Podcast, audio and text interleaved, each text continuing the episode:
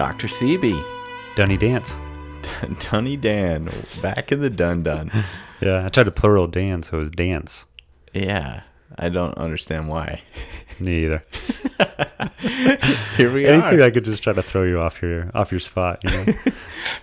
Throw a curveball from left field and see if we can get Dan a little rattled before we jump into non-judgment. Well, it throws me a curveball. You know how, how I can get real stuck on when I don't understand why people, yeah. when I can't understand how people came to the conclusions they did. Yeah.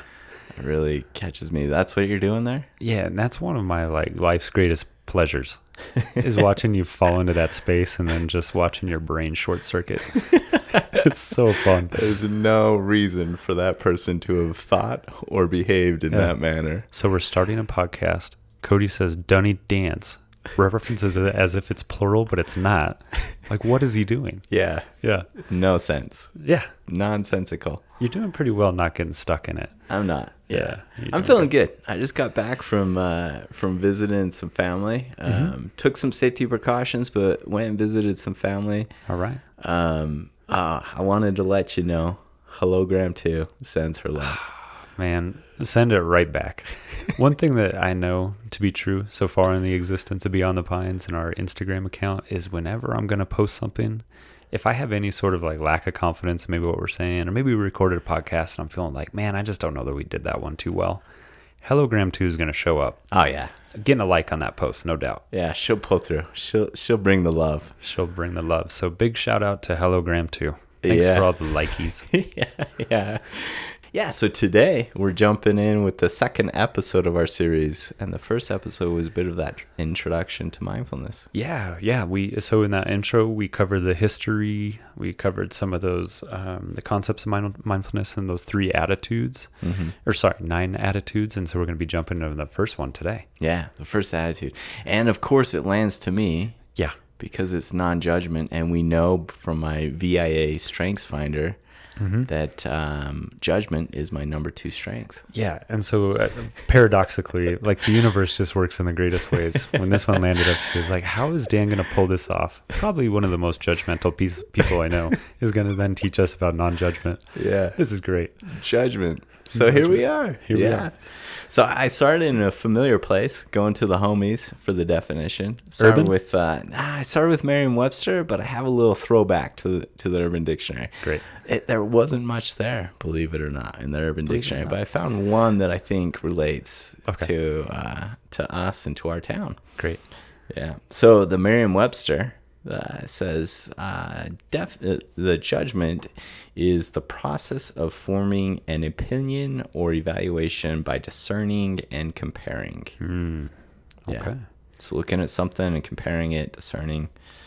Um, so the Urban Dictionary, one of their definitions, slightly different, and mm. I don't really understand it, um, but it's a collective term for a group of hipsters. Okay. Like as in... I see a judgment of hipsters drinking P B Rs and wearing blue light glasses across the street. That's helpful. Yeah. So judgment of hipsters. So whenever you're down downtown Flag, yep. you see them hipsters collecting, mm-hmm. grouping up, congregating. Yeah. You can say, hey, there's a judgment of hipsters. There's a judgment of hipsters. In Flagstaff, it might be like on their single speeds drinking Tower Station.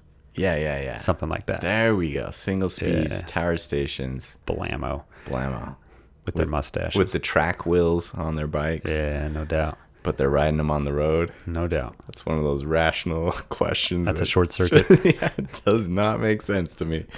But hey, here we are. To each their own. Yeah. So that second example of okay. judgment brings us back to what non-judgment, the opposite of judgment, is. Mm-hmm. Um, and so uh, one important note is uh, Kabat-Zinn, John Kabat-Zinn, who we covered in that first episode as well. He talks about what a challenge it is to be non-judging because basically, as he puts it, we have ideas and opinions about virtually everything. Um, so I want to, I want to also be conscientious not to just develop this negative connotation of judgment. So I want to begin with benefits of judgment. Yeah. So what do you see as the benefits of judgment? Well, my first thought is that you're trying to validate or uh, make okay that your number two strength is this yeah. this process. You're trying to resolve the cognitive dissonance between yeah. the non-judgment and judgment. And judgment, no doubt. So yeah, Dan's really good at forming opinions and ideas and that kind of thing. But so there is a real benefit to judgment, right? So it helps us make decisions. It helps us set boundaries. And what it looks like is assessing and then applying our values. Yeah. To, yeah, yeah. to kind of a moment by moment yeah. basis.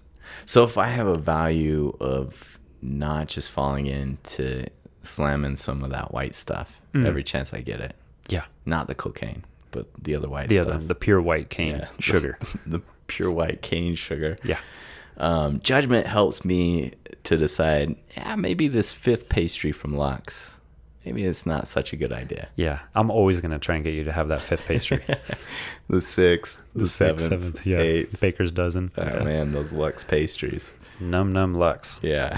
No doubt. yeah. But the process of judgment helps you make an informed decision as to whether you want to partake in that fifth or sixth, yeah. thirteenth pastry. Yeah, yeah, yeah, yeah, yeah. Now, what can happen is with judgment, we can fall into these expectations. And like Kabat-Zinn said, we can fall into forming opinions and judgments about virtually everything. So this is happening in a pretty consistent, almost nonstop process. Yeah.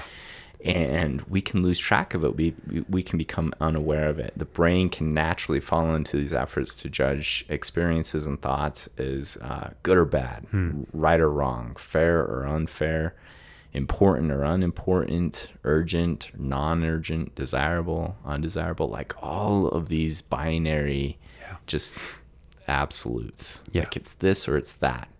And it can be happening so consistently that we can lose track of it. Um, but one way to break this all down, all those little binary classifications, is there's this really broad classification, is that it really can fall into our thoughts, emotions, experiences, behaviors, et cetera. Can we we can seek to define them as good, bad, or neutral. Hmm. Um, and in that, really what we mean is like pleasant or unpleasant or or just absolutely in between those two. Yeah. And what we naturally do, the tendency for us, is for us to seek to always pursue the good and seek to always avoid the bad and then ignore or not be attuned to any of the neutral, any yeah. of the in-between. Yeah. So I think we kind of mentioned this in that emotions podcast again, but we had talked about how this sort of happens on almost like a subconscious level, yeah. right? Like we're constantly making these judgments and we're trying to avoid what's bad and pursue what's good. So we're mm-hmm. trying to create something that isn't here now. Mm-hmm. We're trying to avoid something that mm-hmm. is here now. Absolutely. Now, so when we lose awareness of those judgments as they're going on, we we lose awareness of our behaviors to pursue, avoid, or ignore. Yeah. And so we fall into those behaviors to just do that, and, and we lose track that we're actually doing that. Um, and then that results in like this suffering that comes about from having failed expectations. So if our pursuit of what we define as good falls short, then we have this suffering because of that. And mm. if our effort to avoid what we've defined as bad doesn't follow through and we experience it, then we experience suffering because the bad thing we were wanting to avoid occurred. Yeah. And and we and, and we'll just open ourselves up to this persistent experience of suffering yeah. from failed expectations. Yeah, I love the way you describe that. You know, the way that it sits with me is that we basically create our own suffering through how we relate to reality. Mm-hmm. Mm-hmm. And so if we if we make a judgment as to like this is super good, we can get stuck on it. If again, if it goes against our expectations, yeah, like we're clinging. If it goes against our expectations and we're trying to produce something else. Yeah. We might try to avoid the bad all through our relationship to what's happening now. Yeah. And, and it results in suffering. That sec- that secondary wave results in suffering. I have an example of this. Like as you were talking, it made me think about, um, I, I hope my son's okay with this. So my son, I love him to death. Yeah. Great kid. Um, we went on this trip that I just mentioned. Mm-hmm. And we had a great time. So many fun things that we did. We yeah. were out in nature a majority of the time, did a lot of cool things, spending time at lakes, lakes that you could see in, different than Lake Lake Mary. Come on now. Um, Yeah, so like we were standing up paddleboarding, and when you looked into the water, mm-hmm. you could see yeah. you could see uh, the bottom of the lake. Yeah, I do that on Lake Mary all the time. And you can see the ground? The, the ground. Bottom? I can see the ground. Can you? Like how far out? Like on the shore? Yeah, I can see the ground. yeah, yeah, on the shore. Yeah. So we went up, we went like stand up paddleboarding. Yeah. We were hanging out on lakes. We were biking and doing a bunch of other stuff. Um, really great time. We got back yesterday, back into town. And he's kind of bummed out because all that fun he had has now come to an end. Mm-hmm. So he makes this comment about how I just don't want to go on vacations because I don't feel good when I get back. Yeah. So the way to get away from that pain is yeah. just by avoiding the pleasure, the good.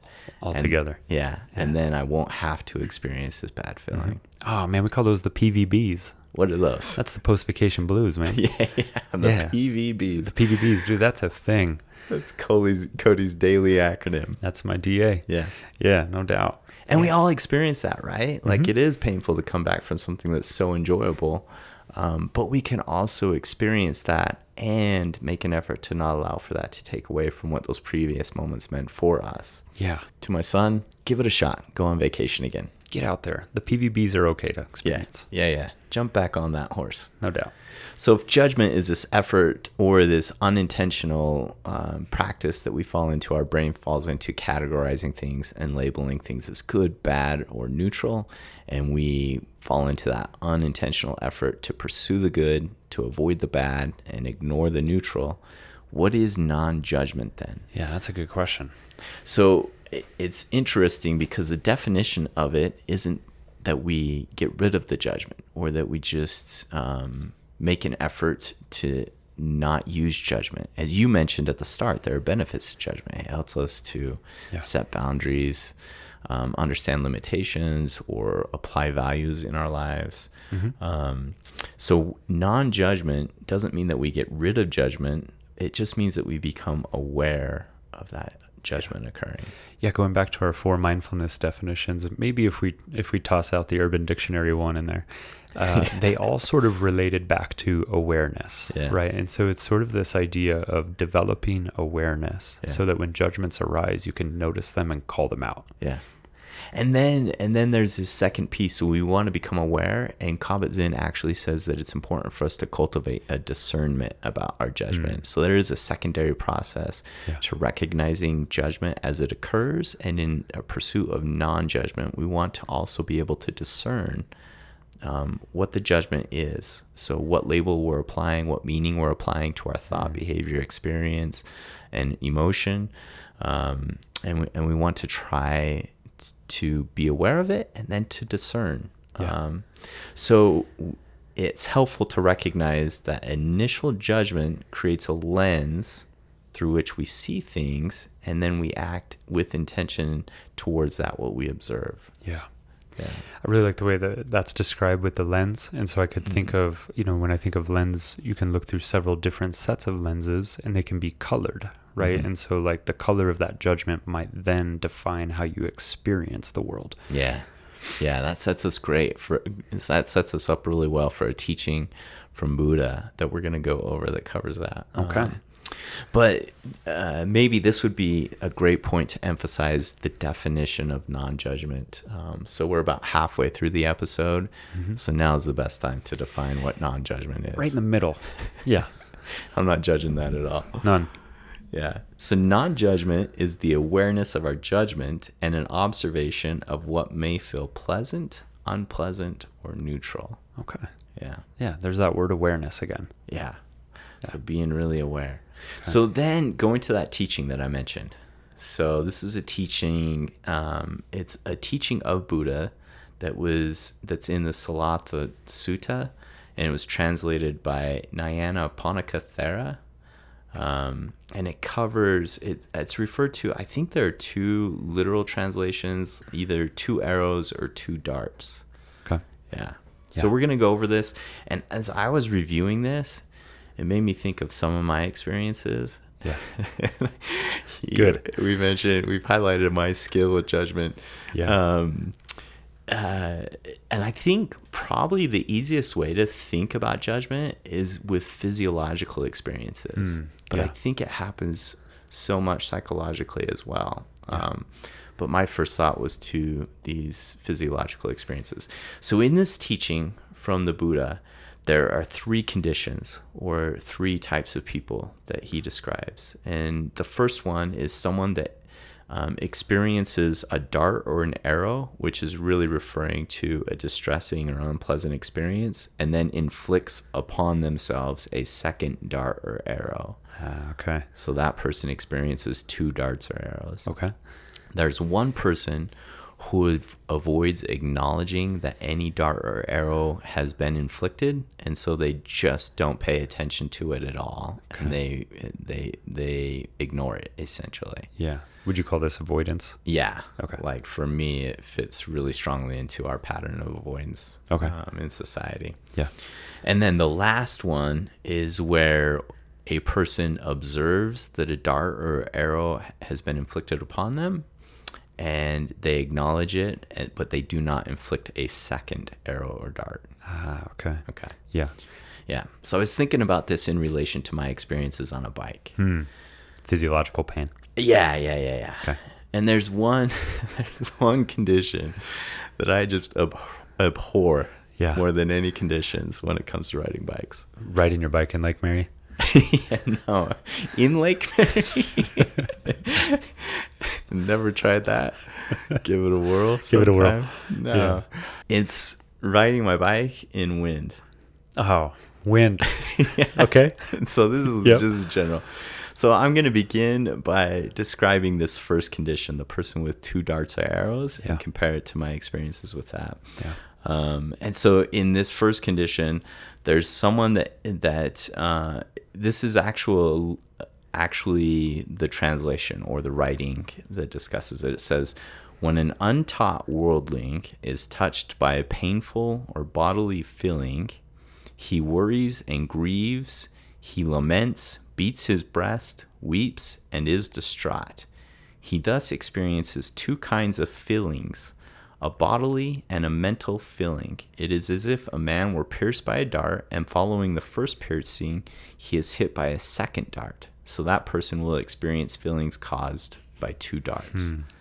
Yeah. So the bodily feeling, and then you got the mental, psychological yeah, dart. Yeah, which is like all the meaning we apply to things yeah. and all of that unknown expectation from the mind. Mm-hmm. So for me, uh, in the example of a bike, I can think of times when I've been on my bike and I've been riding on, on the road, and um, I'll be facing like a, a cross or a headwind yeah. as I'm going somewhere. And if it's like an out and back bike ride, I'll think in the back of my mind, and, and sometimes even subconsciously, oh, when I'm coming back in, all of my numbers will be a lot faster because I'll have a tailwind or a cross tailwind. Yeah, get that split. Yeah, yeah, yeah. yeah. Hit that split. Hit that split. So I can accept this current split being low because I'll be able to hit it. Yeah. And and some of that can be happening not even knowingly, right? Mm-hmm. Like, oh, sure. I'm just naming that now. Yeah. And then I've had experiences where I turn around on the out and back ride, and lo and behold, the wind shifted on you. The whole wind. Yep. Pull the pull the switcheroo. Yeah, no doubt. Yeah, and so the wind, I get I get to face a head or a crosswind coming in. Yeah. From the ride. Well, so can I ask you some questions? Yeah. About that? Yeah. So when that wind shifts, what goes through your mind? Ah, yeah. So the first minute or two, um, it's probably more of an assessment of, is this cross or headwind really, really happening? Technically, based on my understanding of what I just faced, yeah, this should not be the experience. Uh, there's the maybe, should. maybe there's yeah. some something yeah. erroneous about my interpretation. And then after it's confirmed, mm-hmm. um, yeah, I've literally had times where I'm cursing into the wind. yeah. Oh, just second dart after second dart yeah, after second just dart. Just throwing darts. Yeah. And and if it's a headwind, I'm throwing darts right in the head, headwind that comes spinning back, yeah. slam me in the face. Yeah. Yeah. That's what it looks like though, right? Yeah. Oh, yeah. So yeah. Like the judgment in that s- scenario says like the wind should be a certain way. Yeah. It's not that way. We get mad at it. Yeah. And then you find yourself piercing yourself with that second dart yeah. over and over yeah. and over. So that first dart is the wind, which I cannot control yeah. and is going to be what it is. Yeah. And um, at that point, I that dart is in. There's yeah. there's no avoiding it. That's how it is. Yeah.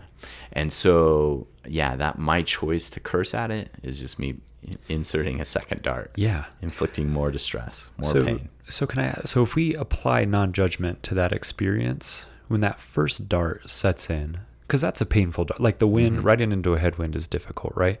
Wind generally is difficult. We can definitely create more suffering with our relationship to the wind. Yeah. So yeah. you get that first dart. What does it then look like to be mindful? What does it look like to apply non-judgment to that first dart when you're riding your bike? Well, I think I think I actually have had experiences like that as well. Mm-hmm. So let me hold on to that because I want to share okay. that when I come over the, the yeah. third example that Buddha teaches about. So in the second example, before we get to that one, mm-hmm. he actually shares about um, a second person. Okay. That having been touched by that painful feeling or that dart, he resists and resents it. Under the impact of that painful feeling, he then proceeds to enjoy sensual happiness. And why does he do so? He does not know of any other escape from painful feelings except the enjoyment of sensual happiness. Then in him who enjoys sensual happiness, an underlying tendency to lust for pleasant feelings comes to underlie his mind. He does not know, according to facts, that arising and ending of these feelings, nor the gratification, the danger, and the escape connected to these feelings. Hmm. Yeah. What wisdom, huh?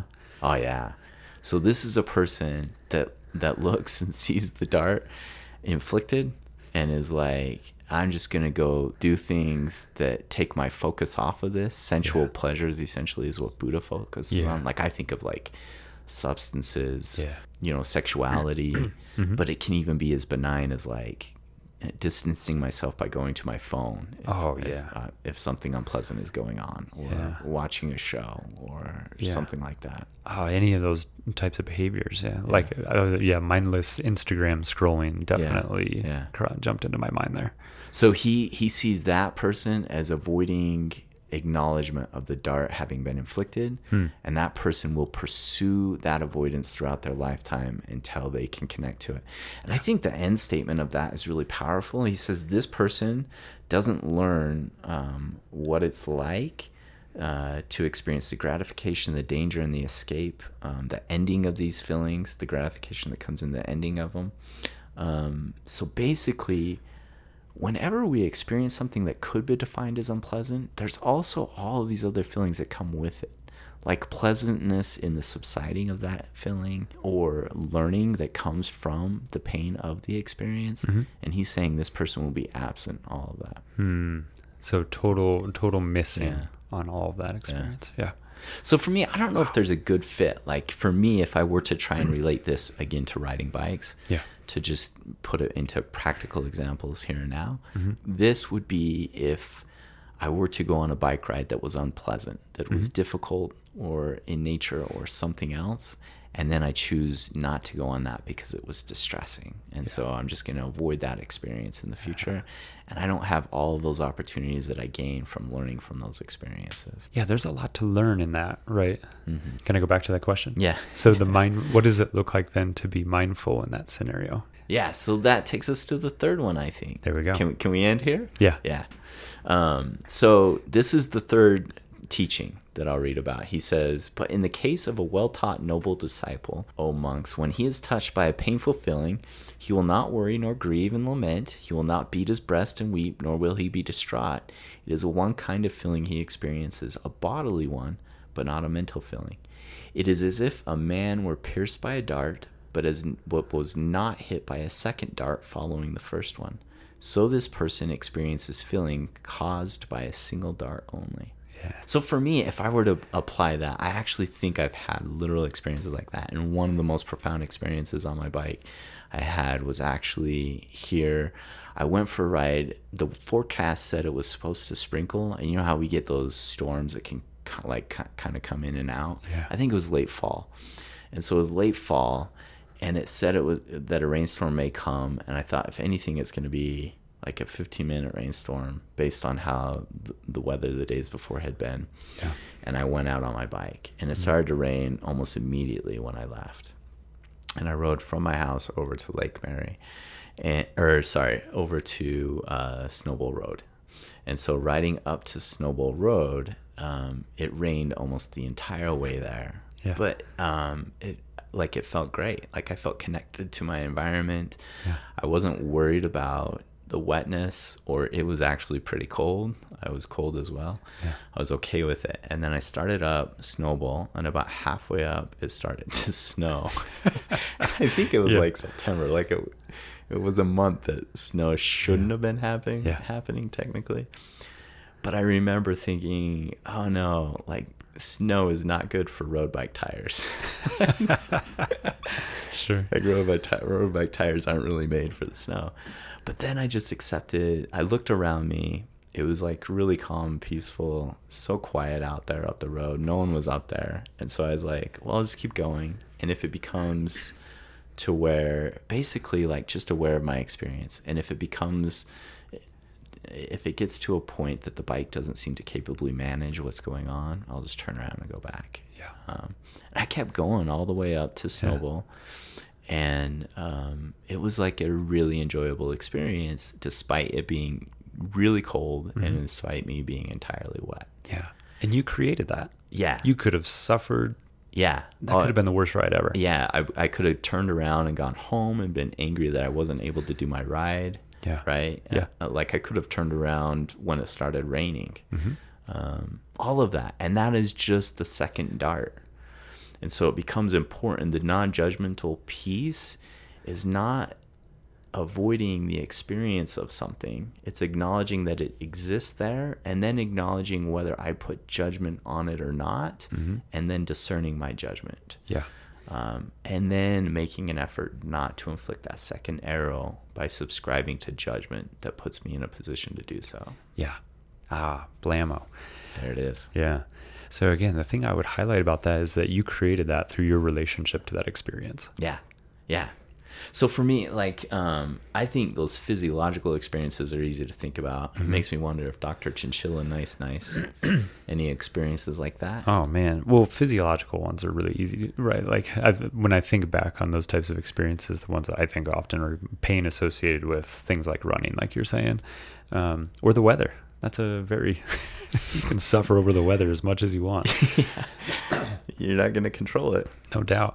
Um, you know, for one for me though, is when I reflect back on my experience in academia, I would say. So oh, really? The very name by which I got Chinchilla Nice. Yeah. That whole process. Um, but yeah, like when I think back to how, for me, this, the environment of school was the first dart in a lot of ways. Like just having to sit there the whole time, being told what to know, like those things for me kind of went against, I think, my natural propensity is to want to create. Yeah. And so like I found school just to be so boring. Like I just wanted to go play. I wanted to create and those kinds of things. And I felt yeah. like it was more limited in that way. Oh, so wow. Most of my academic career, like my junior year of college, I was like, I'm out of here. Like I'm done. Uh, I was, you were going to drop out? I was going to drop out, man. Yeah. There could have been. Yeah. No Doctor Chinchilla Nice Nice. Yeah, it just would have been nice. It just would have been, just would have been Cody nice, Be Nice. nice. Oh, yeah. It just would have been Be Nice. Yeah. M C Cody, Be Nice. Cody Be Nice, yeah. We had to go, we had to stick with it to get the chinchilla. Um, and yeah, so my junior year, I remember really, really well having a conversation with my mother on the phone in which I was like, I'm done, pretty much. Mm-hmm. And so um, through a mother's love and guidance and that kind of thing, she really helped me out. Um, I stuck with it.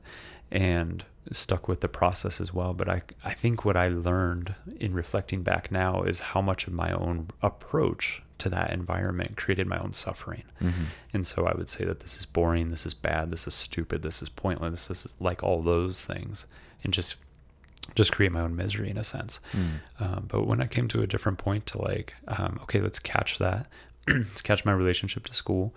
And then I'm, I think essentially what I found was something that I enjoyed. And then getting into that and then just applying action.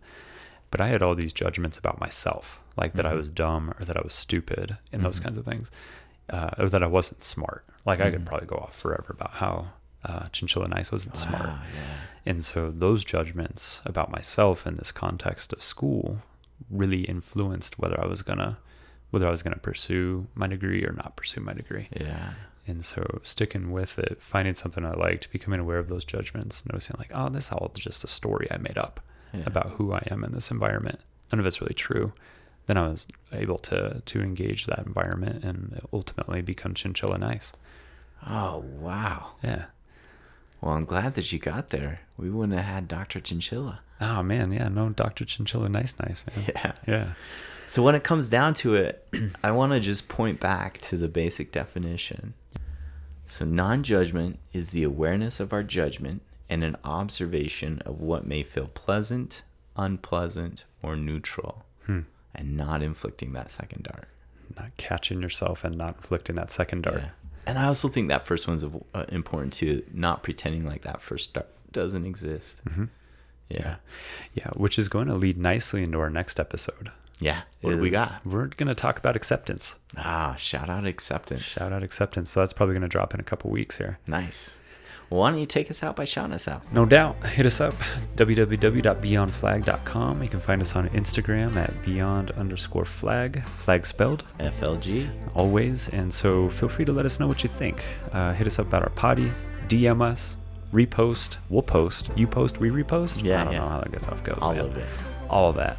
Really doing this concerted social media effort. And then you can find us on Twitter. We got beyond underscore flag also. Check us out. Check us out. Lovies. All right, take care.